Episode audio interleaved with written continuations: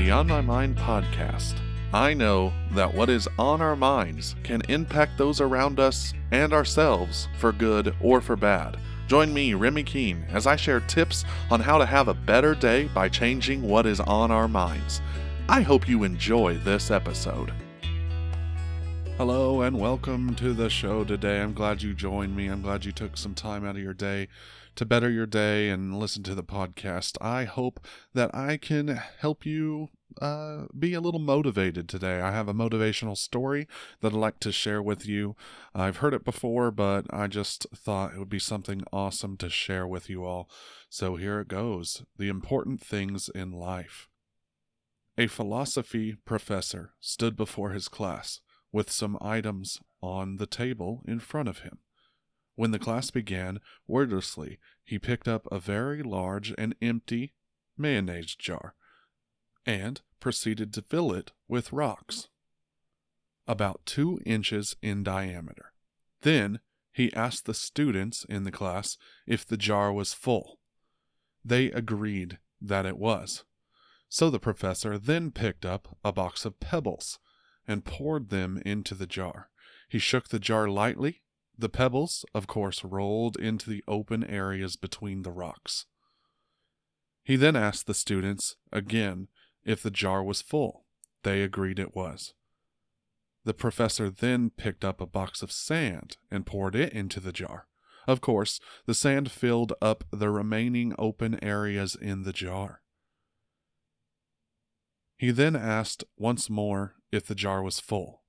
The students responded with a unanimous yes this time. Now, said the professor, I want you to recognize that this jar represents your life. The rocks are the important things your family, your partner, your health, your child. Things that, if everything else was lost, and only they remained, your life would still be full. The pebbles are the other things that matter to you, like your job, your house, your car. The sand is everything else, the small stuff. If you put the sand into the jar first, he continued, then you have no room for the pebbles or the rocks. The same goes for your life. If you spend all your time and energy on the small stuff, you will never have room for the things that are important to you. Pay attention to the things that are critical to your happiness. Play with your children. Take your partner out dancing. There will always be time to go to work, clean the house, give a dinner party, or fix the garbage disposal. Take care of the rocks first, the things that really matter. Set your priorities the rest is just sand. God has given us all a gift, the gift of family. If we really take it seriously, our family is probably the most important thing that we have going on in our lives. Whether that's your spouse or your your partner or your uh, children uh, or all of them. I mean, anything that you anyone that you love dearly uh, is a gift really. Through our experiences um, we get to celebrate the fact that they are gifts to us. And though we might be very different from each other we can all relate in being a family. Each of us receives from our family much of who we are and both good and bad things. W- within a family, there are incredible opportunities for life and goodness, yet they are also a source of pain and brokenness for many of us. This is true of our immediate families, but it is also true of our church families. Within the church, we are able to encounter life and blessing from God, yet we come face to face with our own brokenness and need for God. So uh, it might seem like it's uh, a curse to have family sometimes. It might seem like it's not the best thing that's happened to you. It's going to be easy to feel like it's not something that you want. However, it's something that you need. um, at its best, to be in the family of God is to live in the goodness of God where we are known and loved perfectly by God. As John reminds us, we are called children of God, and that is what we are. John pressed into the very core of our being, reminding us that our foundational core identity is belovedness, that we are the beloved of God.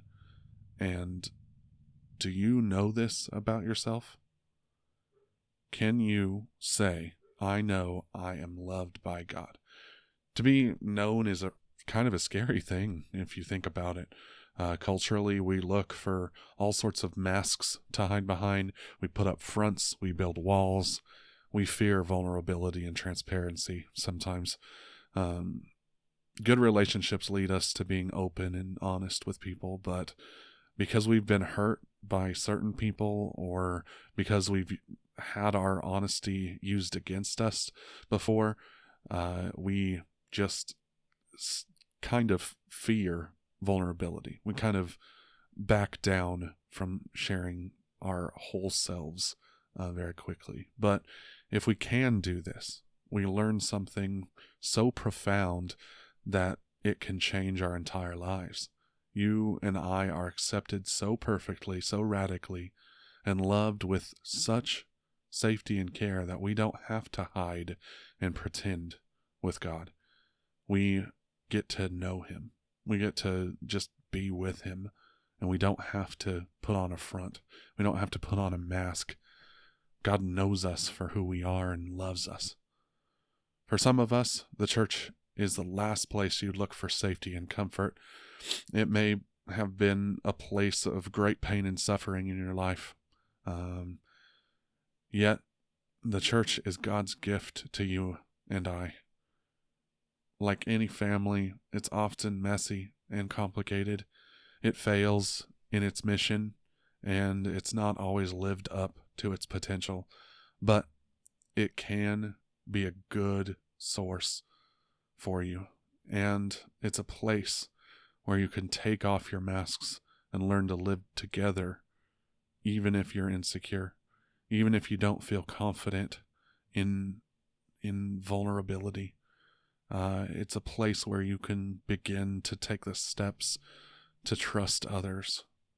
We are reminded today that we aren't left alone in isolation, but God gives us the the gift of the church, of a family of believers to learn together how to grow into the likeness of Christ under the safety and warmth of his perfect fatherly love. We encounter the love of God and are changed in the process, so that when we see Jesus face to face, it won't be our first introduction, but we'll bear the family resemblance. We'll be like him, is what John says in 1 John 3 2. God wants to be your heavenly father. God wants to be your dad of the family that he created, that he set up. He he wants to be there for you and he wants to love you each and every one of you. There's a place in the Bible where it says dads should love their wives and children and be good to them. God is describing what he wants to be for you in that verse. God wants to be there for you. And God is there for you. You just have to know that and talk to Him. So I want to invite you to do that. I know this week's podcast is a little shorter and a little more different than normal, but I wanted to make it this way because that's just how I felt it would come across best. I hope this message gets to you. I hope you are able to think over this and honestly, if you are impacted by it, great. Take take the extra time that you would have listened to this and just think about it. Talk to God about it. Do whatever you would with it.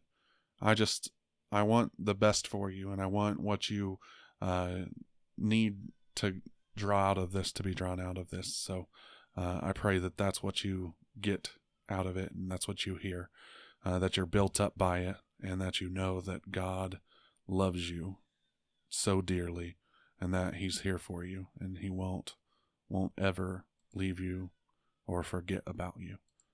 Uh, but thank you so much for joining me and have a wonderful blessed day.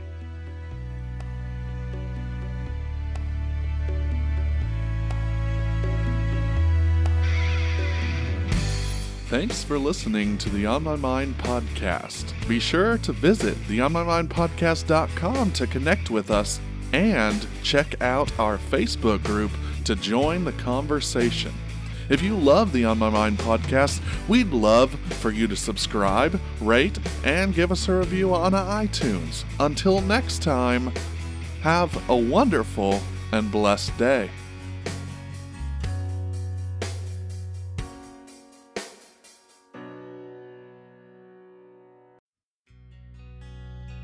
The On My Mind podcast is listener supported. If you would like to help, please visit the onmymindpodcast.com. Click on support or Patreon to support us monthly. Or you can buy a resource or something from the store to support us one time. We appreciate your support in any way that you can contribute. Thank you.